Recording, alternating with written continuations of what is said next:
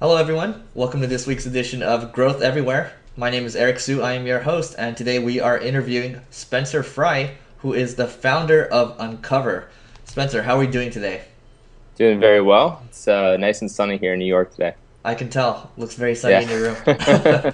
cool. So yeah, let's. Why don't we start off by um, you, you know, telling us a little uh, about you know your background on what Uncover is right now. Sure. Um, so my background's pretty vast, but I've been doing tech startup stuff for 15 years now, I guess. Um, currently, I've been working on a new startup called Uncover for the last uh, 10 months. Uncover is just a simple and easy way to offer perks and rewards to employees. And that's basically, you know, everything Uncover does at this moment. Uh, we're working on some new stuff, but uh, yeah. Cool, great. And are you able to reveal kind of the number of users you guys have and revenue numbers, things like that? Yeah, sure. Um, so I wrote a article about this about a month ago. We've been um, we've been out, I guess, now for about four months. Um, we've done, I think now twenty three, twenty four thousand dollars in revenue. Um, so we're doing about uh, five to six thousand dollars a month um, across about thirty five companies currently using Uncover. Mm-hmm. So Uncover is B two B, so it's you know it's got a terrible sales cycle associated with it. So there's a lot of kind of like 45 minute phone conversations before we can close the customer.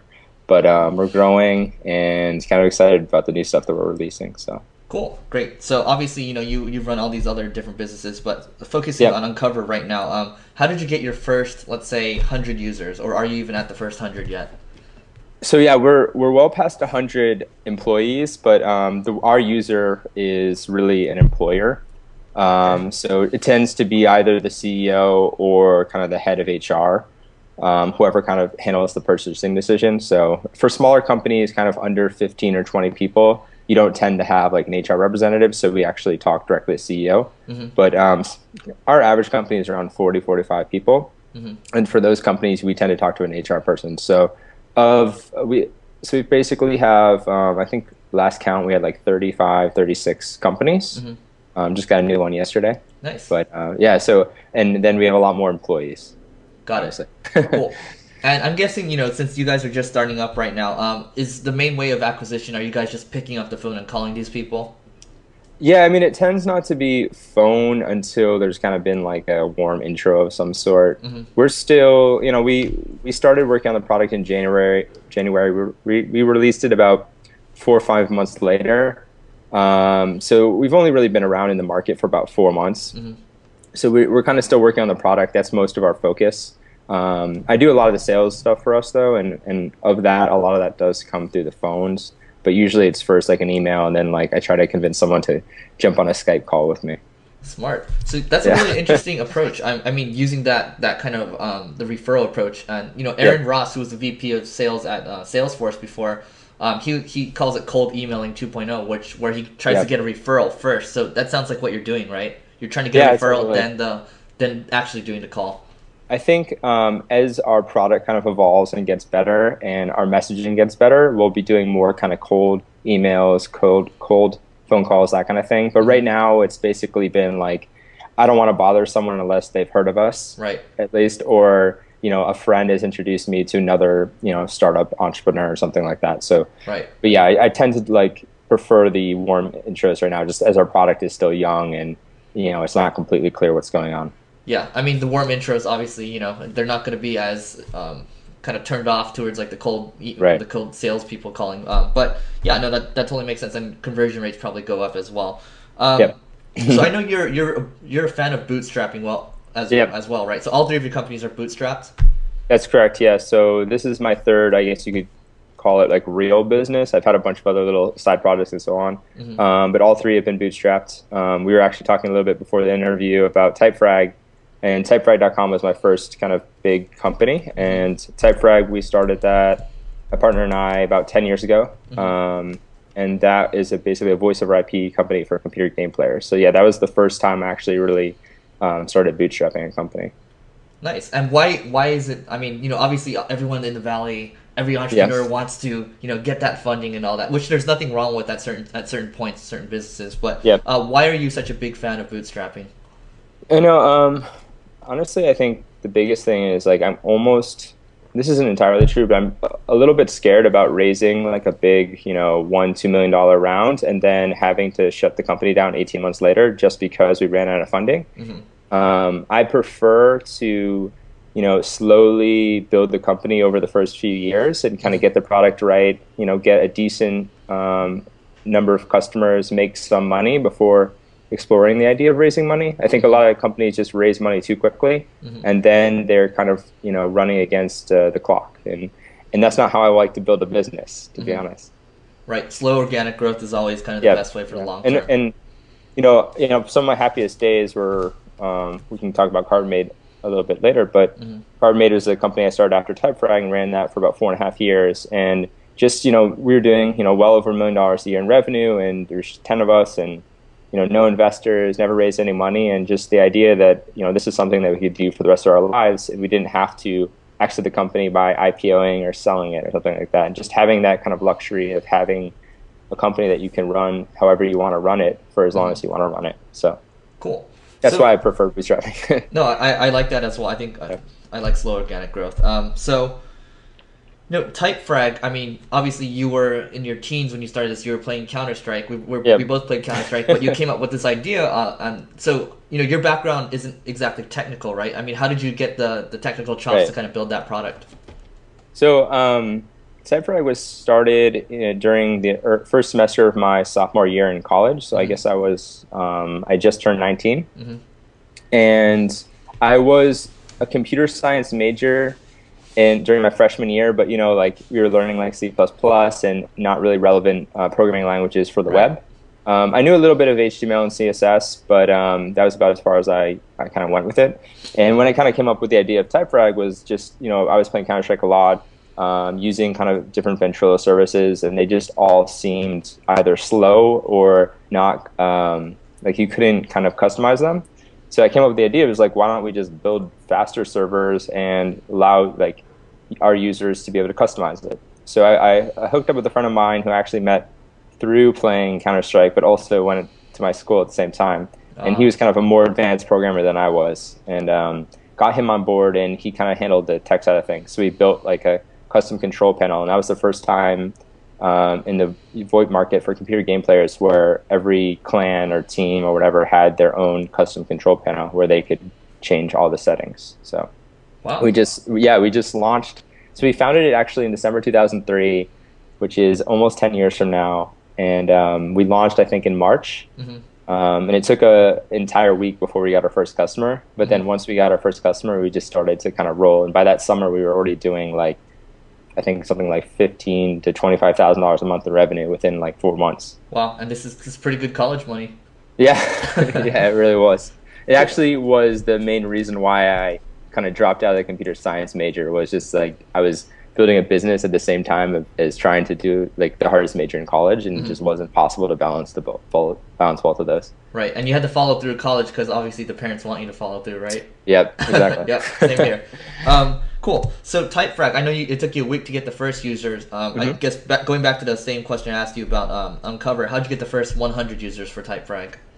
So I think so back then I had you know I didn't really know what I was doing. Um, so you know, at the time, like I didn't, there was no, there were no articles to go out and read. You know, there was no like helpful podcasts or videos or whatever. So it was kind of just you had to do whatever you could to get users. And um, I was kind of heavily into IRC at the time, and all the best. Um, guess, so Counter Strike has like professional gaming was just starting back then, then, and they had a lot of different teams that played games.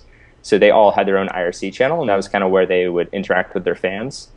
And in all the IRC channels, they had uh, this bot, and the bot would, um, I guess, the equivalent of tweet out something every you know hour, and it would also be like a subject line of the channel. Mm-hmm. So I talked to these teams, and I tried to find who the like owner or manager of the team were was, mm-hmm. and then I said, "Hey, I will offer you free Ventrilo."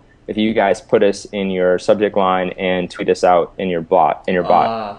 and um, so that was like the first thing and i think that's the first way we got our first 100 users mm-hmm. and then from there it was kind of like all the best teams were using our service and it's just like you know watching michael jordan play basketball like you want to use the same shoes he uses so mm-hmm. all the other teams were like wow well this this team uses a um, Typefrag, you know, we should use Typefrag. So that's kind of where it started. And then I kind of, um, and then I had the idea that, um, you know, back then there was kind of this idea of shoutcasting, which was like um, talking over the matches and you could like listen into the streams. Mm-hmm. And um, at the time, they didn't really have advertisements. Mhm. Uh, so I, I came up with the idea of like, why don't we do kind of like radio advertising on these sites? And so we started to um, sponsor them as well. So that was kind of those those the combination of those two things were what led to like our initial kind of hundred to five hundred to a thousand users, and then at that point it just was, you know, it took off on its own. Nice, Yeah. nice. So it sounds And- like. Go ahead. I was just gonna say, and uh, just thinking back, because it's been a while. Um, SEO is another big thing for us too. Um, we, you know, we were the first site to really kind of talk about like do content marketing on Mhm. our own site, and that way we ranked first for like Ventrilo hosting and Ventrilo host and all those like key uh, keywords. So Nice. It's it's content Yeah. marketing before the word content marketing got. yeah, big. exactly. it was like we should just talk about this thing we're making because don't people want to like read about it? So, awesome. Yeah. So you know, Ventrilo and TeamSpeak, from my memory, um, if memory serves me right, it's been so long. Um, we didn't have to pay for those services when you know when we talked um, when I talked with my clan mates. So how did you convince people to go from non-paid to like this paid version of you know communication? So uh, um, definitely someone was paying because Ventrilo has always been a paid service. The one um, exception would be if you hosted it on your own Ah. computer. So it's Yeah. potentially one of, maybe one of your teammates did that. Mhm. Um, but again, like if you're hosting it back in 2003 on your own computer on a sl- like a, a slow connection, it's not going to do that well. Yeah. Um, so it's pretty easy for us to convince computer game players to kind of pay us that. You know, we I think we charged something like two fifty to three dollars per slot at the time Mhm. um, to pay that fee per month to have something like at a Dallas data center for you know all of our Texas players and so on. Got it. Okay. And you know, obviously, pricing is always a complicated issue, Yeah. especially with something like this. So, how did you decide to do it by you know month by month, and then you decide to price it by seat? Why? Why? What's the reason behind that? So I think like the answer would just be that it was it came naturally for me. Um, it seemed like um, you know like just like you'd pay for your telephone service or your cable television. It just seemed like monthly was the right way to bill out these servers because it was a service. It was like a communication tool. Um, just monthly seemed like the right period of time. Mhm. And it's actually funny because I think we were one of the first. I mean, I'm sure there were others, but doing this kind of subscription SaaS business back in 2003. Mhm. Um, and then the reason we charged per slot was just because that was how. So we had to pay a licensing fee to Ventrilo. Mhm. So for every slot we hosted, we had to pay them something like five cents or something. I forget the exact number. Mhm. And since we had to pay them per slot, we made it. We, we made it so that we'd pass that cost on to the customer, so they Oh. also pay per slot. But we just charged, you know, uh, two thousand times what Yeah. Ventrilo co- charged us. So Got it. Cool. Yeah. Yeah. So it sounds like you know, it, and it's kind of been like a recurring theme on this show. Whenever I ask this question on you know first hundred users or whatever, it's Yep. it's doing it's really doing the stuff that that doesn't scale. You know, quote unquote Paul Yeah. Graham again. the stuff that I do right now with Unco- Uncover definitely doesn't scale. Like I spoke to a guy for 45 minutes yesterday, Mhm. and his company was only six people. I mean, they ended up signing up, but for us, that's only thirty dollars a month. Mhm. So obviously, like, you know, if he's with us for a full year, you know, that's three hundred and sixty dollars. But I hope my math's right, three hundred sixty dollars. Yep. Um, but so that that would be worth it, I guess, in the end. But again, like, I can't spend the time every day to pick up the phone and talk to someone for four or five minutes. But we're hoping that as we grow, you know, there will be other and better sales channels channels that will emerge. So Right. The unfortunate thing about you know looking at all these tech sites, you look at TechCrunch. Yeah. Oh, so and so just got so much you know so much million in funding. It's like okay, you know, let's just dump money into like paid acquisition. Let's try these mobile platforms, this these Yeah. shiny new things. When it's really about doing the the small unscalable stuff and then trying to grow organically for Yeah. the first little bit. But the thing is, like you know, once you take on that that VC funding, you are really pushed hard to like you know go as fast as you can. And Exactly. peop the investors they don't really understand. A lot of them don't really understand organic growth. So that's what makes it like really tough. So that's why I'm, I'm a bit big advocate and a supporter of bootstrapping like yourself. Yeah, I think also a lot of companies raise money too early. I mean, I have nothing, there's nothing wrong inherently about raising money. It's mm-hmm. just when you should do it. Yeah. And I prefer to raise money myself, and I think others should too, when they've already kind of figured out Yeah. what their product is and who their customer is, and they've figured out some way to sell it. And then at that point, it's like, yeah, certainly take $1.5 million and then just use that to kind of stoke the fire, but Yep. don't take the money before you figured out your product or you know who your customer is. Right, totally agree with that. When it's time to grow, it's time to grow. Um, Exactly. so you know, Typefrag is your first company. Um, what were some powerful lessons you learned or big struggles you faced while you were there? Um, I mean, I think the biggest uh, biggest thing was just um, you know we hired three people while we were still in college, so we had three full time people. Mhm. Um, and the biggest thing I think there is that we just didn't know how to manage these guys. Um, and I learned a lot through kind of the failed management of them and the work that they were ultimately not able to produce. And I think it was less about um, their ability and more about like me not knowing like um, that I shouldn't try to add every single feature and that I can think of, or that I shouldn't just like try to build the best product and you know not release it until it's done and like all that stuff. Like there's a lot of stuff that I learned from that business that I was able to kind of carry on to my new things. Got it. Cool. Like the the whole idea of, of I think we we had something like a 14 month development cycle wow. at type at Typefrag at one point, um, and now I think that's almost unheard of. So Mhm. um, yeah, that was like a big thing that I've always carried on with me for my other startups. Got it. Cool. Learn by doing. Yeah. Um, and we actually didn't get to cover this question for Uncover. So, what are some big struggles you're facing right now? Um, I mean, I don't think we're facing any like huge struggles. I think the biggest thing is that because we are bootstrapped, and, and you know, obviously the biggest issue with bootstrapping is that you know because you can't pay anyone or you're choosing not to pay anyone because you haven't raised any money, um, you have fewer hours to work on the product. Mhm. Um, so the people I work with are, are more part time than full time just because we don't have enough money coming in.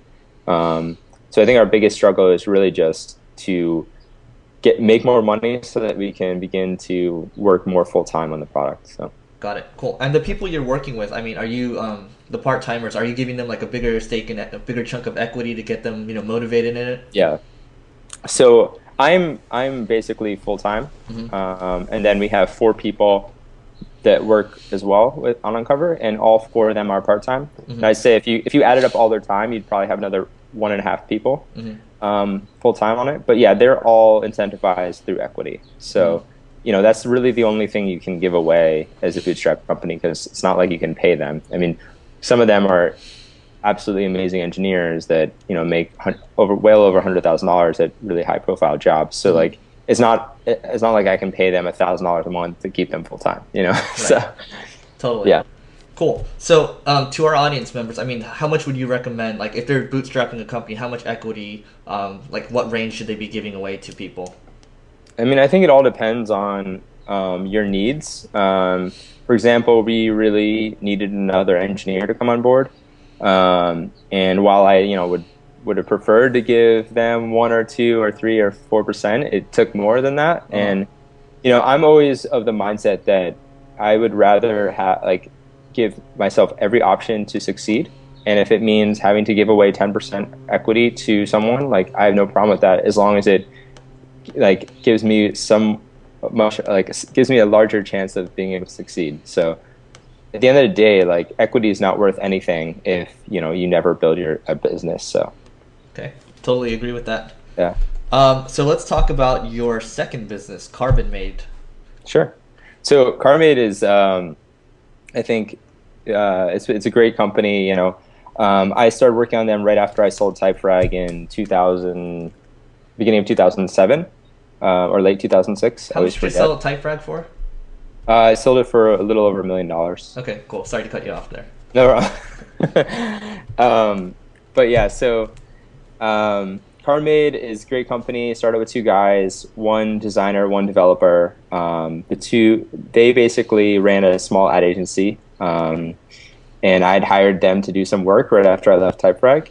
And uh, the three of us got along really well together. And about three months into it, they asked if I wanted to join their company as a one-third partner and, and help run the um, business side of their ad agency. And uh, at the time, they had a small product called Carbonmade that they had kind of worked on on the side um, to basically help build um, one of the guys' portfolio sites. This guy Dave. So we all kind of like um, started working together. They started to kind of wrap up some of their contract work over the next six months to a year, and I started to kind of manage Carbonmade and manage the business side of the ad agency while we um, while we kind of wrapped up all the client work. And then about a year into that, we started working on Car- uh, Carbon full time. Got it. Cool. So Carbonmade, um, just to be clear, you said you said it's an ad agency. No, sorry. Uh, so the, they had started an ad agency called Interface. Got it. And Dave and Jason, the two guys I worked with, they mm-hmm. had built Carbonmade as a very small side project. Mm-hmm um, on the like just kind of on the side, like between clients. Mm-hmm. And I joined their ad agency Interface. So it was the three of us as like one third partners. Mm-hmm. And then about a year into that, um, we began to work on Carbonmade full time.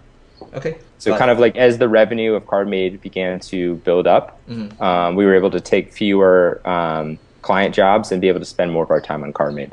Got it. Cool. So same same question for the first two, the first 100 users. First 100 users. So I think for us, we were um, we were uh, we were a freemium product product. So mm-hmm. basically, it was free up to up to 35 users, and then it was or sorry, up to 35 images. And then if you wanted more images on your online portfolio, you paid us $12 a month. Mm-hmm. Uh, so the first 100 users were a lot of them were Dave's kind of art friends and design friends, and a lot of them we actually comped and gave them free paid accounts. But mm-hmm. um, as we started to kind of grow, we again we were the, pretty much the first online portfolio, so we ranked number one for in Google for online portfolio and mm-hmm. free online portfolio. Mm-hmm. Um, so a lot of our users were organic, mm-hmm. um, and then kind of as we started to grow, we started to do more advertising and marketing and more content marketing and that kind of thing. But the first hundred users were a lot of them were just like friends and friends of family, stuff like that. Got it. Cool. And on the content marketing side of things, you know, back then, um, were you hiring yeah. people to write the stuff, or were you writing the stuff? We um, we started by doing it all ourselves. I think it was about two to three years into it before we hired our first person. Mm-hmm. Um, but eventually, we did hire like a copywriter on retainer, mm-hmm. and we had another mar- um, we hired a marketing person as well. Okay. So the biggest thing that we did is that we had like a huge community of of artists and designers. I think now it's over seven hundred thousand. Wow. And um, what we would do is we would feature kind of the best work and we would write you know a paragraph or so around that work mm-hmm. and then we'd post it on like twitter and facebook and tumblr and mm-hmm. google plus and all that stuff mm-hmm. and that would just kind of help seed our community and get people interested and a lot of those people that get featured would share it with their friends because they'd be like oh look you know like Carbonmade featured us mm-hmm. or featured me, and then all their friends tend to be artists and designers as well. Mm-hmm. So they'd be like, "Oh, that's really cool! Like your portfolio looks awesome," and then they'd go and sign up for Carbonmade as well. So we would kind of use a leverage of our own community. Wow. Okay, cool. And um, so Carbonmade right now, I mean, how are revenues? Did you sell the company? What's the status of it now? So I sold my share, uh-huh. which was a third of it. Um, I can't go into details of that legally right now, um, but um, I did really well, so it's, it's all good. Mm-hmm. But um, yeah, the company's doing really well. They've never raised money. Mm-hmm. Um, I think when I left, um, we were 10 people, and I think there's still 10. Mm-hmm. Um, that was about a year and a half ago. But yeah, they've, they recently moved the company from New York to Chicago because that's kind of where both the, both of the other founders are from. Mm-hmm. But yeah, they're doing really well, and it's uh you know it's a standard freemium um, model, so with 700,000 users, they're not all paid, obviously, mm-hmm. but um, you know, a fair amount are. Mm-hmm. so it it adds up pretty quickly. Got it. Okay, cool. So obviously, you know, a ton of the a ton of your growth for all three companies is fueled by organic. What percent would you say is organic? What percent would you say is like paid? Um, for Carbonmade, I'd say at least eighty percent was is organic, mm-hmm. um, if not higher. Mm-hmm. Um, you know, Google has always been really friendly for to Carbonmade, uh, just because it, it was one of the first companies in the online portfolio space, so it ranks high for all keywords, like anything you can think of, really, like architecture portfolio, all that stuff. Um, so that's nice, free signups. Um, also just people share their portfolio because it's like their website. It's just like you share your Twitter address, you know. Mm-hmm. So we, we get a lot of organic uh, growth from Facebook where people will post it on their links there or in their bio of type or, or sorry, or their bio of Twitter. Um, you know, when I left about a year and a half ago, we were only doing we were maybe doing five to ten thousand dollars a month mm-hmm. in in paid marketing. Mm-hmm. So we weren't doing that much, but we were seeing you know returns on that. It usually takes about three months to kind of tell whether the campaign works or not. But mm. yeah, cool. Great. So the majority was organic to answer your question. yeah, no, I mean, I, am my background's in SEO, so I'm always a big yeah. fan of organic. Um, so how about your um, your obviously you know three companies. I want to know kind of your aha moments when you decided to go all in for you know Carbonmade, Typefrag, um, and also Uncover. Um, so I think Typefrag was, you know, Typefrag was just like, this is a thing I want to build for myself, and you know, I hope it succeeds. But I wasn't even really thinking of it, thinking of it as a business. Mm-hmm. So when it did, it kind of like smacked me in the face. It was like, oh my god, you're making you know ten thousand dollars a month within like the first you know three four weeks. So it was it was crazy. So I think like there was no real aha moment except when like you'd open up your PayPal account or your credit card account and see you had like ten thousand dollars in there. Uh-huh. Um, so it's like ah, with with Carbonmade, I think it was it was slower. Um, you know, when you have two other partners, um, you need to make three times the amount of money to uh, to be able to work on it full time. So I think for us, it took a good solid two plus years before we were able to work on it full time. Mm-hmm.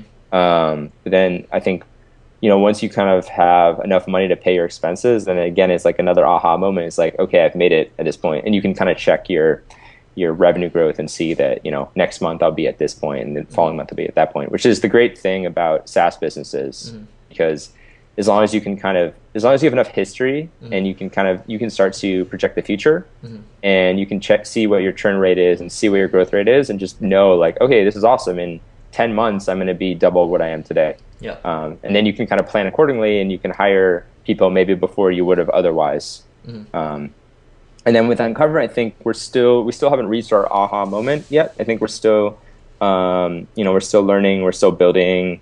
Um, you know, every new customer is like, oh, this is awesome. And, you know, this is something I really love. And those emails definitely help us continue to build it and grow mm-hmm. it. But until I've, you know, I have a team of at least like three people working full time on it, I don't think I'll yet have that aha moment. But yeah. Got it. Cool. So for I mean, you know, for Uncover, you know, obviously you're bootstrapping them right now. I mean, when do you decide like, you know, it's time to pay yourself and how much how much do you think founders should pay themselves? Um, I mean, I think so two questions. I guess that's two questions. Yeah. Um, when do I think uh, sorry, when do I think I should pay myself? Yeah, so I mean, obviously, yeah. for something like this, you want to grow really quickly, right? So, and right. When, when do you decide it's time to pay yourself, and how much should it be? Um, I mean, obviously, you need to be conscious of, you know, your cash flow. That's like the number one most important thing. I think cash is king is mm-hmm. like, obviously, a big catchphrase. But mm-hmm. um, you know, I think it's it's fair to start paying yourself something, even if it's five hundred or thousand dollars a month, mm-hmm. as soon as you feel comfortable doing that. Um, I don't think you need to kind of hoard your cash mm-hmm. for if you're bootstrapping, especially if you have a SaaS business, because you can mm-hmm. kind of again project kind of where you're going. Mm-hmm. Um, for me, I'm still kind of I'm still living off Carbonmade, and I'm not too worried about my own salary. So I'd mm-hmm. probably sooner use that money to hire someone else. Mm-hmm. Um, but I definitely understand the need to pay yourself as a founder if you don't have something you know and saved up. You don't have money saved up, so. Got it. Quickly. Yeah. So I mean, I think about some founders sometimes when things start to really take off, and then they start to take a lot of money off the table, and they start to buy nice things for themselves and get right. really flashy. So Don't I'm just trying to wonder, uh, trying to trying to get an idea of what the threshold should be. But um, yeah, it sounds I like mean, as low as possible, or whatever is like reasonable. Yeah, I like think average. as low as possible for sure. I mean, the goal should be to build a sustainable business for you know 5 10 15 20 years or forever mm-hmm. so if you start to make irrational decisions and take out all the money out of the bank, you know, obviously that's not smart, and you shouldn't do that because it's detrimental to your business. Yeah. Um, you know, I'd rather, I would sooner pay someone before paying myself, obviously. So mm-hmm. I'd rather have you know an employee that was you know, being paid well and, and working hard than you know, and and myself just living off of ramen, you know. Right. Cool. So um, I wanted to talk a little bit about Treehouse because we both have a sure. little history there. Um, so Treehouse, I mean, you know, you started learning coding there. Um, why did you decide? You know, you you had a vis- you have a business background. Why did you decide to go into coding? I think I wanted to be closer to the product. Mm-hmm. Um, while at Typefrag, I ran product and everything there. At Carbonmade, it, um, we had a fabulous product guy, this guy Dave, and he mm-hmm. kind of ran all product stuff. And I was really um, while I was in those meetings, I wasn't kind of didn't have final say or any of that. Mm-hmm. And I was more doing business sort of stuff, the CEO stuff. So I kind of wanted to get back to that. And right after leaving Carbonmade, I felt as if the biggest thing holding me back was that I wasn't close enough to the product, mm-hmm. which is either designing or developing. developing. Mm-hmm. Uh, and while I love designing, I felt like more of a need to want to be able to build something. Um, so yeah, I just jumped into code, and then I spent pretty much all of 2012 learning to program mm-hmm. and building the first version of Uncover. So I still code now, um, but not as much as I did back then because I have some people on the team that are full time devs now. So. Got it. Cool. And so you started with um, Treehouse. I mean, what other services did you use to kind of learn? Yeah, so I started with a bunch of different ones. I, um, you know, my favorites are Code School. Mm-hmm. Um, they're just, you know, they're fabulous for Ruby, Ruby on Rails, um, JavaScript stuff. Yep. And Treehouse is great too. But I think like the best tutorial on the web for learning Ruby on Rails is simply the Ruby on Rails tutorial. And if you Google that phrase, you'll get this tutorial by Michael Hartl, and it's unbelievably fabulous. It's the first time that I like really got it mm-hmm. by going through his, his um, tutorial. And what, what makes his tutorial different than all the others is that he actually has you build an application from start to finish and just as if you were an actual developer. So you actually you use Git, you um, use Heroku to web to host it. You know, you do the entire process, and at the end, you have a Twitter client that you've built, wow. or like a Twitter business. So it's really cool, and you can start to use that to. So what I did is I went through that. Um, probably in the third or fourth week of mm-hmm. learning the program, mm-hmm. and immediately opened up a new project and began to build the first version of Uncover. So because he teaches you like authentication and, and, user creation, all that stuff, and I was able to kind of like use the code samples and stuff from his tutorial to start building the first version. Got it. Okay. And so you're saying it took you three to four weeks to actually start getting it after going yeah. through this tutorial. Yeah, and that's full time. That's like nine to no, that's like yeah, that's like so. The first two weeks I was nine to five or nine to nine or whatever, uh-huh. um, learning the syntax. Uh-huh. So that was like Ruby syntax, Ruby on Rails syntax, and then around week three is when I started to work on his tutorial. Uh-huh. And with I did his tutorial within a week probably. Uh-huh. And just at the end of that, I started to um, work on my own thing. Okay, and learning the syntax is that through his, or is that just like searching around? That was mainly through. Um, I think there's like a simple Ruby. Um, I'll like email to you. Okay. you put in the show notes, but yeah. um, there's an awesome Ruby like easy thing where you just do a bunch of syntax stuff. Is it like a cheat sheet or something?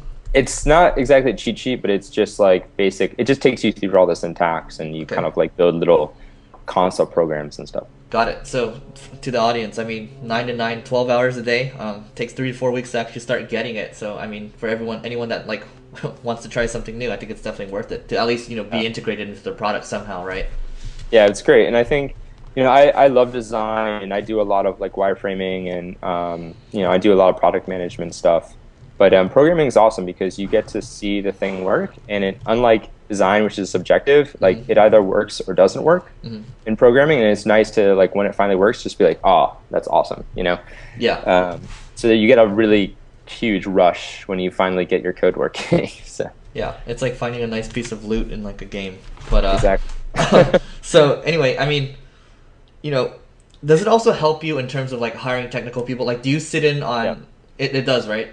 Yeah, totally. I actually wrote an article for this for Treehouse. Um, I've been like consulting for them for the last four or five months. Mm-hmm. Um, pr- probably written like 20 articles for them. Mm-hmm. But uh, I wrote one. It's called like "How Learning to Code Got Me My Co-Founder," mm-hmm. and it's it's totally a true story this guy um, I know, this guy Michael Potter, who's co-founder of Uncover. Mm-hmm. He's this amazing developer, but great product guy, everything. Mm-hmm. And um, he saw me learning to code, and he basically he began to kind of mentor me a little bit over this first six months. And he saw that I was building this thing Uncover and he was really interested in it. And we'd grab coffee all the time. And uh, eventually, he you know, I was able to kind of convince him to start working on cover and he told me that the reason that he decided to join was because he saw that I was I had the kind of the fortitude and the perseverance to build the first version and learn to code because it was so like important to me and it was I was so passionate about it. And he said he wouldn't have joined otherwise. Wow. Okay, so yep. there you go. How to find a technical co-founder? Go learn how to code.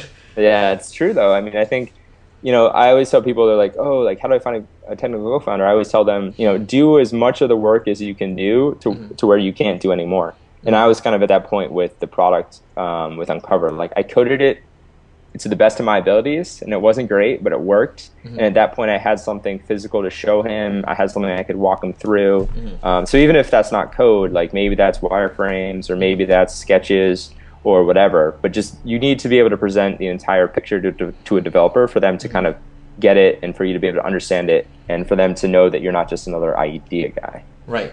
And how long did it take you to actually code, um, you know, the first prototype? Uh, it took me about three months, okay. and then um, what you see today is not the same. Uh-huh. Um, it's it's similar, but it's different. So I won't go into the whole story, but basically, what you see today at Uncover.com it is about one fourth of what the other product was that I began working on. Mm-hmm. And so that so I worked on that for about three months, and then we did another redesign and uh, I did I sorry I did another redesign and a new and I coded it again from the ground up because mm-hmm. now I had four months of programming under my belt, mm-hmm. and then I did another three to four months, um, and then that was basically October uh, 2012, mm-hmm. and then he joined in November. So then we started again from scratch. so. Wow. Well, I mean, I, I, mean, the first, the most important thing is getting that prototype out there. Right. Exactly. Um, so cool. So, um, you know, obviously, with your three companies, um, hiring talent. I mean, you've grown, you, have grown to learn to manage people and all that. Um, you know today like what's what's like your your criteria for hiring people? Like what do you look for the most? Um i mean the biggest thing i look for in a small team under 10 you know i've never had a team over i think the highest card Carbonmade got when i was there was like 11 or 12 mm-hmm. so um, but for the first 10 employees i always feel like you need to be able to they need to be passionate about what you're working on. Mm-hmm. they need to be obviously be talented but you need to be able to kind of like you need to spend a lot of time with them and not be annoyed you know, like these need to be people that you get along with. Yep. Um, you know, that are willing to put in the hours, um, under, that understand that you haven't made it yet. Mm-hmm. Um, so I think there's a lot of different criteria that go into it. Um, you know, you're not t- you tend not to be looking for just someone who can purely do a task. Mm-hmm. You need someone that can do a, a, variety of tasks and are willing to like jump in on customer support if if needed, even if they're a developer, or like you know come into like uh, a design meeting because you know you need their feedback or do QA or something. So you need some like more generalist, I think, for the first 10, 10 employees. Yep, totally agree with that. Uh, someone more. It sounds like almost like more people that have kind of an entrepreneurial flair. Yeah, totally. I think there hasn't been a person I've worked with that didn't want to be an entrepreneur mm-hmm. or had ideas in the back of their head, and actually some left. Uh, uh, some left Carbonmade to go start their own businesses, and we mm-hmm. fully supported that, and we mm-hmm. helped them. Um, so yeah, I think you definitely need entrepreneurial people because number one, you can't pay them a lot, so yeah. they need to, you know, value equity, but also value the learning mm-hmm. of an early age, early startup, and kind of like because they, they, you know, two years later they might be starting their own thing. So, mm-hmm. cool. Great, and that's exactly what I look for too. Are they entrepreneurial? Do I like them? All that kind of yeah. stuff. Um, so wrapping it up here, two more questions. Um, you know, obviously you've gone through. I mean, again, you have extensive experience. You started when you were a teen. Um, I'm sure you have some productivity hacks that you can share. So, anything you'd like to share with the audience? Um, so I think sure. I actually have something kind of new that I've been okay. doing for about a month or a month and a half. Mm-hmm. Um, are you familiar with Harvest? Harvest, yes. So I actually work out of their office, and I've been friends for with Danny and Shawn, the founders, for a long time. And actually, the first Carbonmade office we subletted from them about six years ago. Nice. But I never actually used the product uh-huh. until about um, a month and a half ago. And something that I've started to do is actually track my time. Mm-hmm. And it sounds like, you know, silly, like, you know, why would you track your time as like an entrepreneur working on your own project? Mm-hmm. But I found it to be really useful because when I turn on the timer, I'm like dead focused on that task at hand. And then when I turn it off, I can almost like breathe again.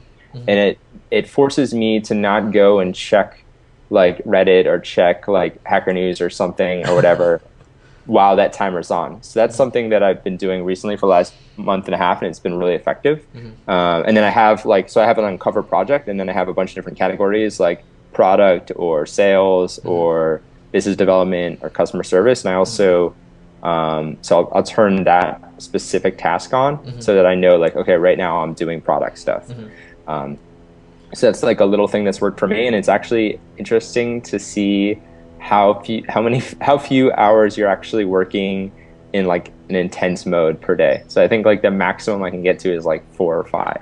Wow, you know, that's actually yeah. really good. yeah, I mean it's it's fine, but like I'll be at the office from whatever nine to five or nine to six. Yeah. But you know, like with lunch and like the commute and just like going and grab a coffee and mm-hmm. like puttering around the web, like all that, like I'm really only ever focused for like a four hour period. And it's interesting to see it in harvest. So that's something that I've been working on recently and it's really been effective. Huh? You should write a blog post on that. Yeah. harvest would like that. yeah. No, I. That sounds really interesting. I think I'm gonna try that out because I have yeah, that issue. try it. They have an awesome Mac app. Uh-huh. So it's just like you press it on and off at the top bar, Uh-huh. and then they have an iPhone app. So Got it. yeah, it's been cool. Yeah, I'm, I'm cheap, so I've been using uh, Nag, and that just hasn't been working. It's like a little alarm clock. Yeah, Uh, yeah, I've been trying to do sprints with that, but I, I fail a lot. Um, yeah. This is this is more like yeah, this is more like my sprint tool. Like if I'm just like checking random uncovered email or something, I'm not gonna like turn a timer on. This is more like okay, I'm focused on a specific task. Got it. Cool. That's really new, really, really innovative. So I'll be trying it out. Um, last question here. So, must read business book. Oh man, you know you're gonna hate me, but I don't really read that many business books. Or la- latest book that you've read. um, I guess the latest book I've read it. Um, I was plowing through the Game of Thrones series, so I think I've read the first four now. Um, but they're each like a thousand to twelve hundred pages long, so they take forever. uh-huh. Um, but in terms of business books, like I have a shelf. I'm actually looking at it right now, and it's kind of staring me in the face of like twenty or thirty unread business books. Um, but yeah, I think so. The best book of actually one of the best uh, books I've read was actually on venture capital, Mhm. and it was Brad Feld's Venture Deals book. Ah. and I read I read that about three years ago, and I Uh-huh. was like, oh my god, I understand it all now. Yeah. So like, if you're interested in VC stuff, I would t- totally read that book, and even if you're not, it's just really awesome because he takes specific segments of the term sheet and the financing documents and then explains them fully, Mhm. and then has like an entrepreneur um, entrepreneur's take on it too. So it's just it's just a great book. Cool. That's actually a really helpful suggestion because Brad Feld's going to be on the show like sometime soon, so I'm going to read Oh, nice. that before Tell, I him I said that. yeah, no, definitely. Um, I, I like the fictional take too because it sounds like you know fiction does help you like disconnect from all the stuff that you're doing every day. Yeah. So um, I think- read a lot of Instapaper articles. Like I'm like pretty much addicted to like read later stuff, and Yeah. then I'll get in bed and I'll just like have my phone like this, Yeah. and I'll read like two or three articles before bed. yeah, But um, yeah, it's I don't know. I can't really get myself to read 300 pages of it like a business book right now, but maybe maybe eventually. it's tough. It's it's totally tough, and like I try to commit like 30 minutes to it, but you Yeah. know, sometimes it just kind of falls off. Um, yeah, but I have the whole the, instead of using read it later, I use Pocket, but then I just save Yeah. everything and I end up not not reading it. So Yeah, cool. yeah. Um, great. So yeah, that's um, I think that's all the questions I had. Um, Spencer, thanks so much for doing this. Um, Yeah, totally. It was Talk to you great. soon. All right, see ya.